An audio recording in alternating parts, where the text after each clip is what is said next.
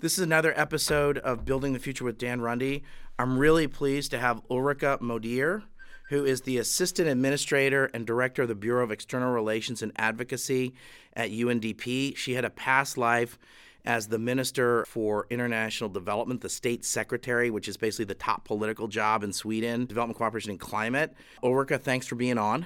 Thank you for inviting me. Happy to do it. Really pleased to meet you. So can you tell me about, we're having this conversation in the context of an event we're doing, a Chevron forum we're doing here at CSIS, on goal number 17. I'm Catholic. I have a hard time keeping the 10 commandments straight. I have a very hard time keeping 17 goals straight and the 169 sub-indicators.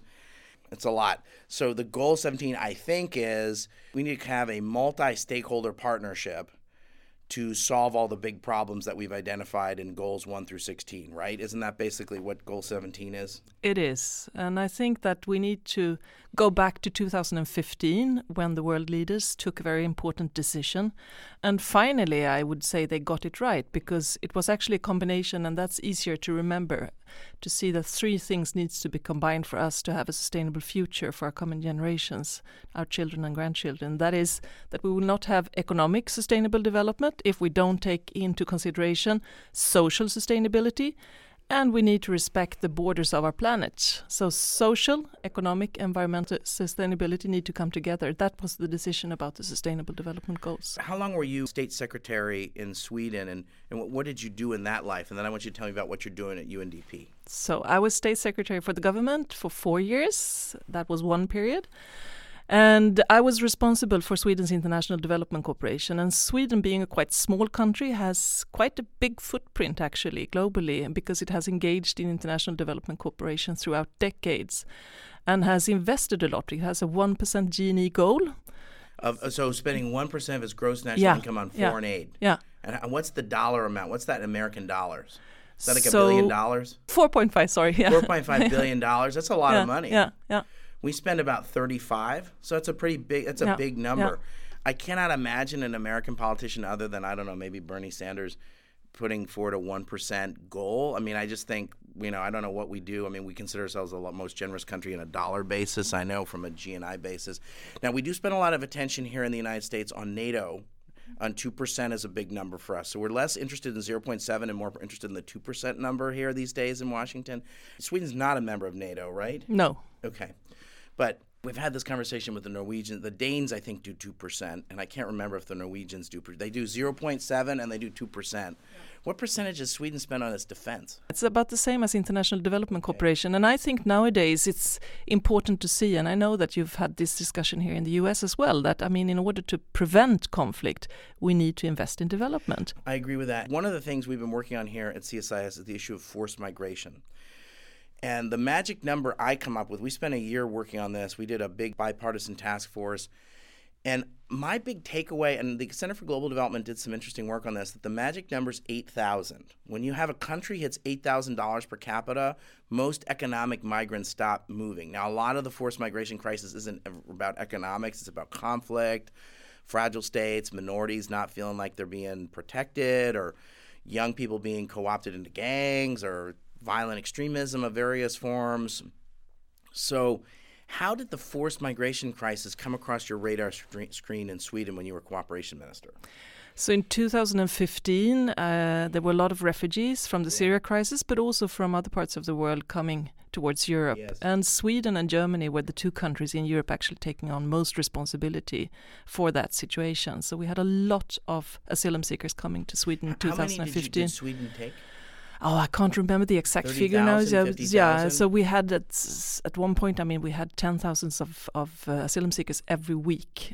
So the legislation was actually changed in 2015, and Sweden engaged a lot at that time to see to that the European Union could take a common decision on how to have common responsibility. And that didn't happen? It didn't. Okay. So far. So far. Because it needs to happen. I think the EU needs to find its way with regard to migration. So what happened after 2015?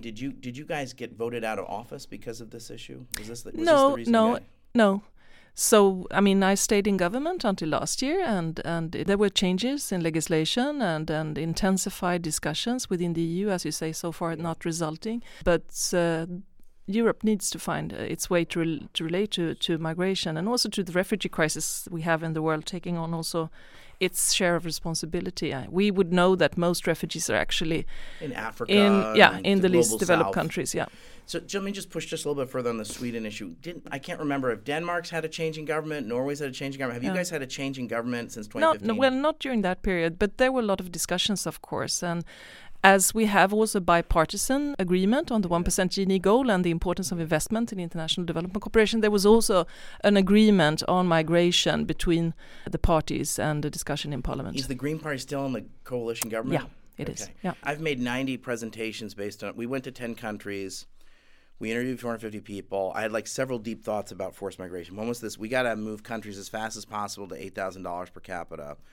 That the big show is going to be Africa because of the doubling of the population. Yes, you're right. Most forced migrants, refugees, IDPs, asylum seekers are ending up in poor countries. We need to get back to an understanding of the migration and development, because there's a very negative discussion. I mean, of course, migration has its problem, especially for those people who are forced to migrate. Yeah.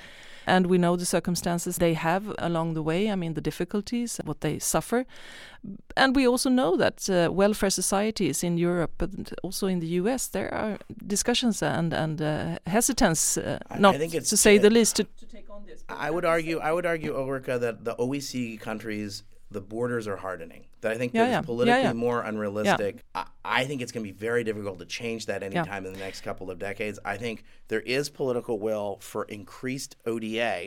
We've spent $12 billion a year on global aids. We've had political will, money, diplomacy, and research on global aids for 15 years. And we are now bending the curve. We haven't solved global aids, but we're bending the curve on global aids. If we were having this conversation 20 years ago and we talked about Colombia, and you know Latin America well, I'd have said, okay, it's a failed state. The DIA in the United States had an analysis that said the FARC might take over and win militarily. In Colombia, terrible thing.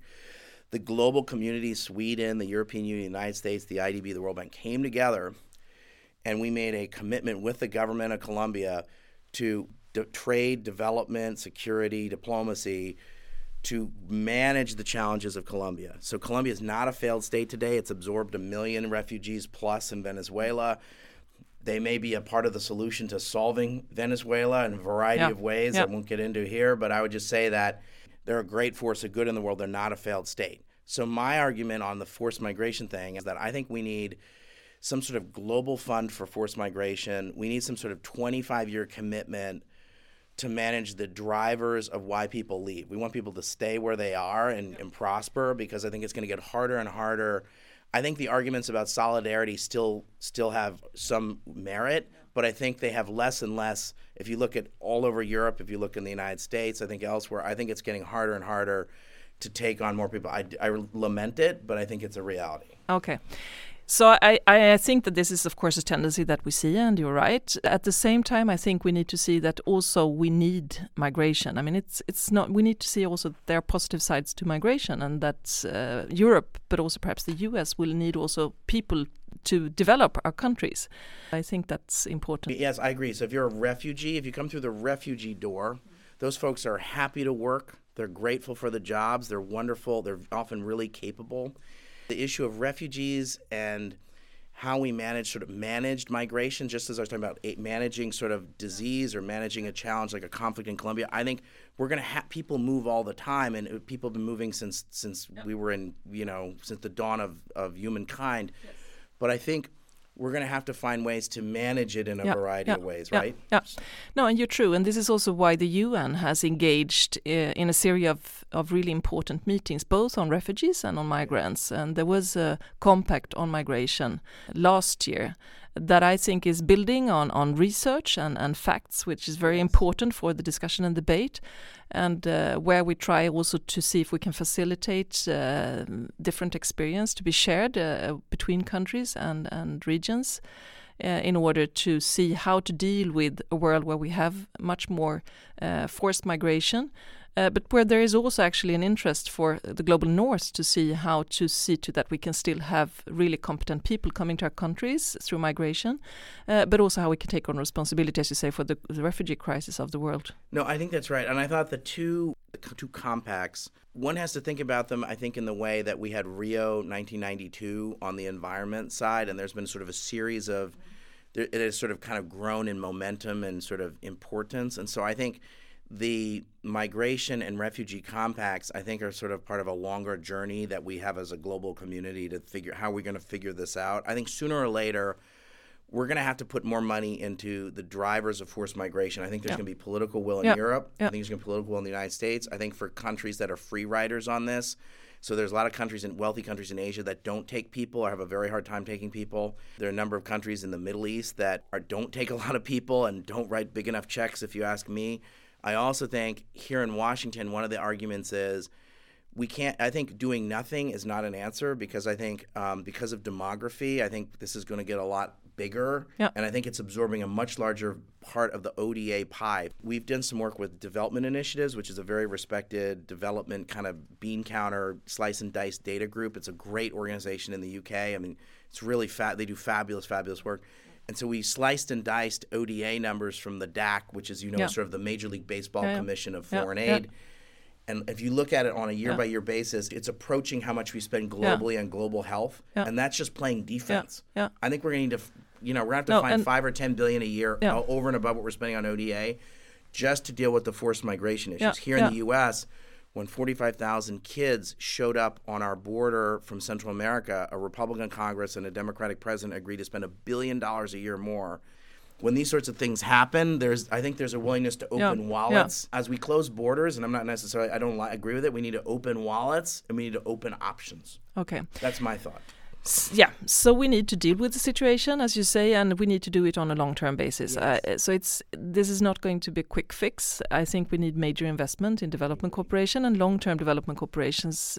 I mean, recently we see also a lot of humanitarian crisis, and we need humanitarian aid, but we also need to see to that we work on prevention. I agree with that. And besides, perhaps I wanted to say also what you mentioned with regard to economic development, what we see within UNDP, the United Nations Development Programme, is the importance of the work we do on governance, on rule of law, and different areas such as gender equality, where people actually, the young generation, they want to live in societies, as we all will, where they are guided by rule of law and working and functioning democracy. They all have Facebook. Yeah. They know what the world is like. Yeah. I think you all do fabulous work. I think the UN is not well understood in the United States. I think it's a form of collective action. It's got an important brand. I mean, there's certain pain points that the United States has around the United Nations, but it's sort of 5% of what the UN does or 3% of what the UN does, and the other 97% is either unobjectionable or really good.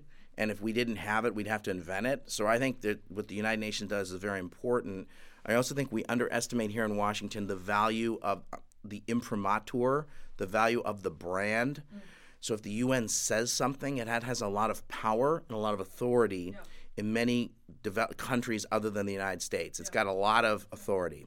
So we don't fully appreciate that here in Washington or in the United States, but I know that to be the case. Yeah. But still, I mean, the US has invested a lot and engaged a lot. We're the largest donor to the United Nations, I think. You are one of the biggest donors also for the United Nations Development Programme, and that also gives the US, of course, big importance when the normative work is going to be developed, the priorities that we set for the United Nations Development Programme.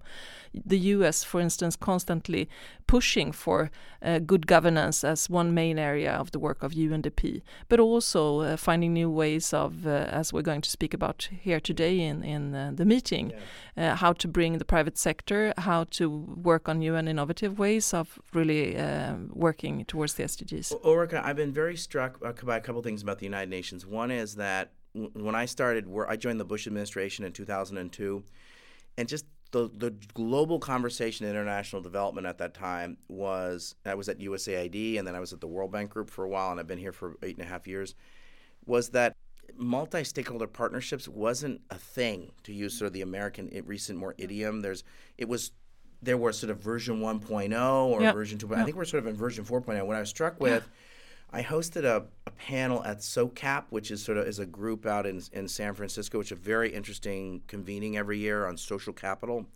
It was all your UN colleagues from the field, from different agencies. Most are under the age of 50, and there was sort of a generational mind shift. It was shocking to me. They were all talking about partnerships. They were all talking about how working with the private sector. at least four of them from four different agencies. It was very, very interesting and a different experience than when I was. I think the global conversation about development has changed in the last 20 years. I think the fact that the UN, that there's been a mindset shift in the UN system. Yeah. I think it's been good. I mean, the MDGs also had, they had 6 goals and they kind of added a 7th, or they had a 7 and they added an 8th. I can't remember. You know, from the 2000, it was a very important innovation in development to have the Millennium Development Goals. There were some complaints about it, and so the attempt was to kind of open up the conversation. That's why we have 17 goals and 169 indicators, which I think is too many, but it means everybody likes them and they own them. But one of the things I like about the SDGs is that there's a focus on governance. We're talking about good governance. There's a term, accountable governance, I think, in the language. That's sort of UN speak, in my mind, for non-corrupt. Yeah. Don't steal, probably implies something about democracy. Transparency, right, accountability. Put your finger on the scale towards democracy or democratic governance. And that's kind of UN, that's how I read it, or that's how I want to read it. So I think you're right. I mean, I think if I think about development, we need a functioning formal private sector, and we need a functioning effective state. Yeah, we need good governance for that and the sorts of things you're talking about. But of course, and it all comes together. I mean, the work that UNDP does over decades now to strengthen institutions, to work on good governance, on transparency and accountability, to combat corruption. That's actually de-risking also the market for those who want to invest in line with the Sustainable Development Goals in least developed countries, but also in middle-income countries. So we really also try to make the way for investors that want to invest in a world that needs to be developed. I was shocked. I was involved with something...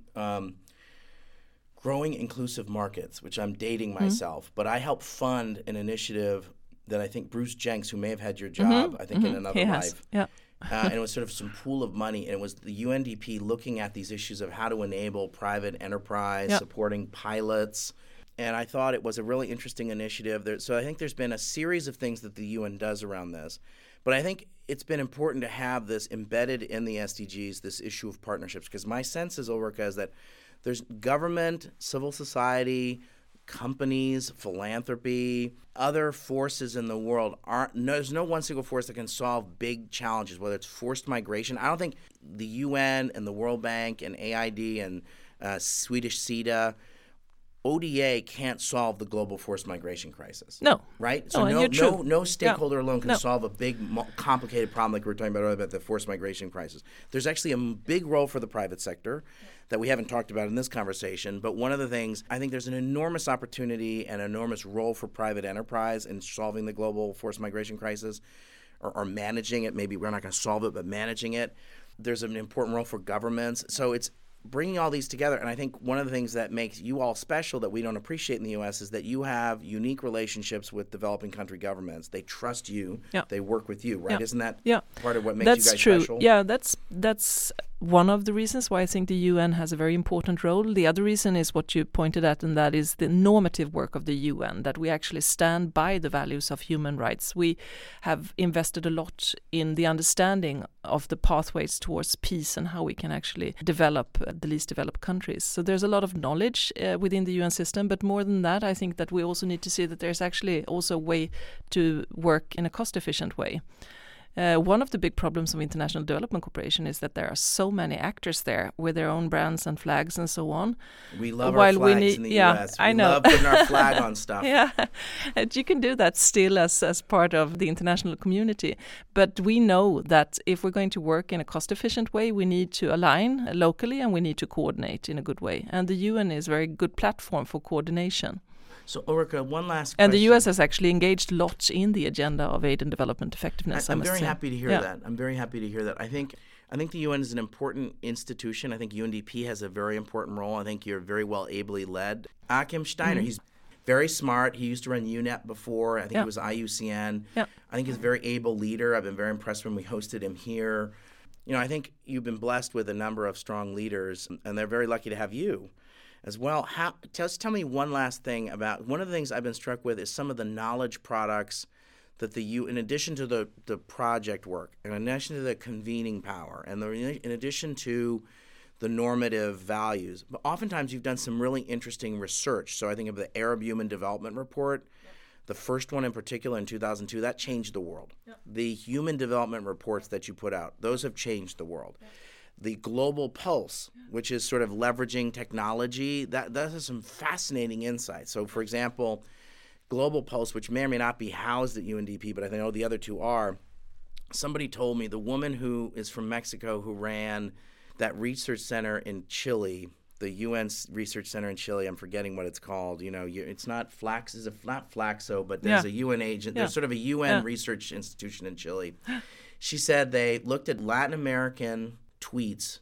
This was probably in 2015. And they said, okay, what are the three most common words that are coming out of Latin America in Spanish? And the words were inequality, corruption, and education. Yeah. I thought that was fascinating. Yeah. Right? And so there's all sorts of things like that you all are doing all the time. Yeah. And actually, since you mentioned the Human Development Report, that has been a very important piece of work. This year, the topic is going to be inequality. Really? Yeah. So I think one of the challenges both here in the U.S., now we're kind of funny, it depends on who you talk to, we're kind of funny about that term, but the American Enterprise Institute, which is an important center-right think tank here, Arthur Brooks, I think is one of the great minds of his generation, has just stepping down. Their new CEO of AEI, which is, I think, a great and important think tank here in the United States and in the world, has just named their new CEO. And the CEO worked for a Republican, kind of an independent Republican governor of Bloomberg. And he also, I believe, worked for the Republican governor of New York, Pataki, on social welfare issues and poverty. Because I think the board of AEI and their leadership realized there's this enormous challenge in the United States, but I think there's also a global challenge. I think there's going to be a global challenge in development about this, that you can't have a society where there's 1% gets all the money. We're going to have a revolution if we're not careful.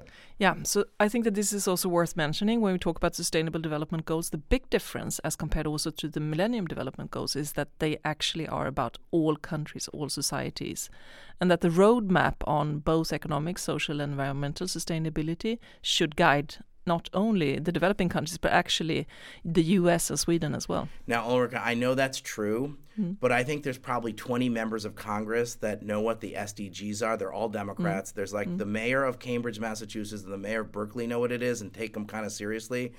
But I cannot imagine. And New York as well, because New York actually, they work they work with the SDGs as a roadmap. Being a little flippant and a little unfair. Yeah.